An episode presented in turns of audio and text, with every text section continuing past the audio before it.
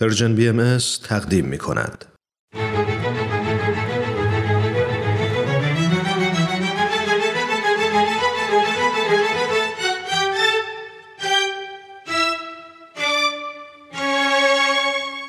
قصه ها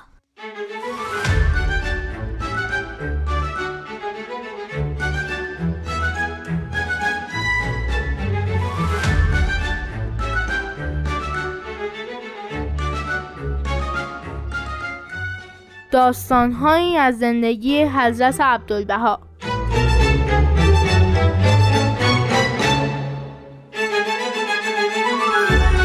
قصه یکم جشنی برای حضرت عبدالبها.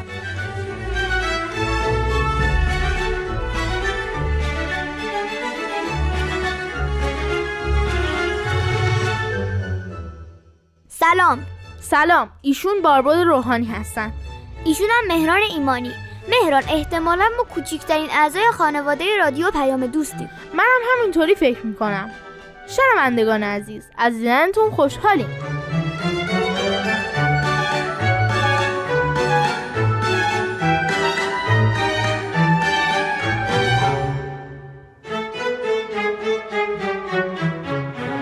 همونطور که اول برنامه متوجه شدید اسم این برنامه رو ما گذاشتیم قصه ها و شما دارین اولین قسمتش رو میشنوین.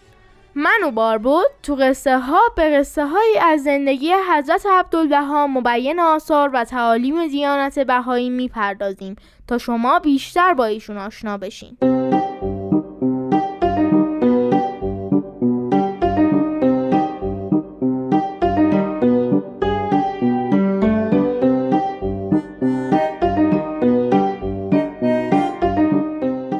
حضرت عبدالبها خیلی متواضع و فروتن بودن و از طرفی ایشون احترام خیلی خیلی زیادی برای حضرت باب و حضرت بهاءالله قائل بودند. باربود بذار من توضیح بدم که حضرت باب پیامبر دیانت بابی و مبشر به دیانت بهایی هستند و حضرت بهاءالله هم پیامبر دیانت بهایی. درسته. حضرت عبدالبها هم فرزند حضرت بهاءالله هستند که بعد از ایشون جانشینشون شدن. حالا برگردیم سراغ قصهمون. حضرت عبدالبها در سال 1844 میلادی متولد شدند. درست در شبی که حضرت باب اظهار امر کردند. اما حضرت عبدالبها همیشه به همه می‌گفتن که مبادا حتی قسمت کوچیکی از این روز رو بهایان به تولد ایشون اختصاص بدن.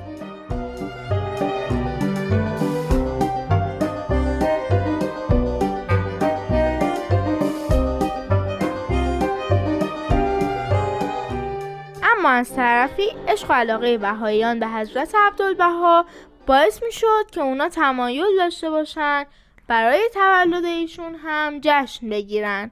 و یه بار در شب 23 می سال 1912 زمانی که حضرت عبدالبها در آمریکا در شهر بوستون و در منزل خانم آلسن برید مهمون بودن آن شب شب اظهار امر حضرت باب بود و بهایان به همین مناسبت جشن گرفته بودند. و حضرت عبدالبها درباره زندگی حضرت باب برای دیگران صحبت کردند و بعد از صحبت ایشون وقت پذیرایی از مهمانان رسید. بله در این لحظه هم خانم آلسن برید که گفتیم میزبان این مهمونی بودن با یک کیک که روی اون به تعداد سالهای زندگی حضرت عبدالبها 68 شم گذاشته بود وارد اتاق شدن. و از حضرت عبدالبها خواستن که ایشون اولین شم رو روشن کنن. و بعد هم هر کدوم از حاضرین با کمک هم بقیه شمها رو روشن کردن و این کیک رو بریدن و خوردن و خلاصه همه هم کیف کردن. بار بود این از اون تولد است که من دوست داشتم اونجا باشم.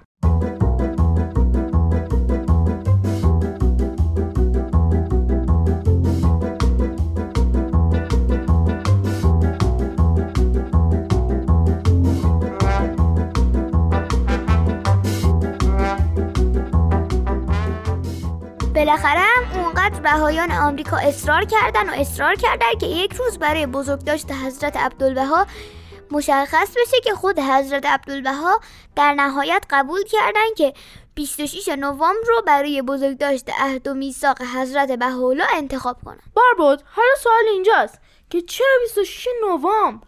چون حضرت عبدالبها از صعود پدرشون خیلی ناراحت بودن. به خاطر همین روزی رو برای جشن انتخاب کردن که بیشترین فاصله رو از صعود اون حضرت داشته باشه. یعنی 181 روز. مهران دقیقا همینطوره که میگی. برای ما بهایان حضرت عبدالبها مرکز عهد و میثاق حضرت بهاءالله هستند. حالا این یعنی چی؟ یعنی اینکه حضرت بهاءالله در نامه خودشون به نام کتاب عهد خواستند که با ایشون عهد ببندند که بعد از صعودشون از این عالم فقط به حضرت عبدالبها توجه کنند. و به اون چیزایی که حضرت عبدالبها میگن گوش کنند. بله مهران. به همین خاطره که ما حضرت عبدالبها رو به عنوان مرکز عهد و میثاق دیانت بهایی می‌شناسیم. حالا هم هر سال در روز 26 نوامبر بهاییان تو همه جای دنیا جشنهای باشکوهی برگزار می‌کنن و تو این جشنها در کنار هم دعا می‌خونن و به خودشون یادآور میشن که باید نسبت به عهدی که با پیامبرشون یعنی حضرت بهاءالله بستند وفادار باشند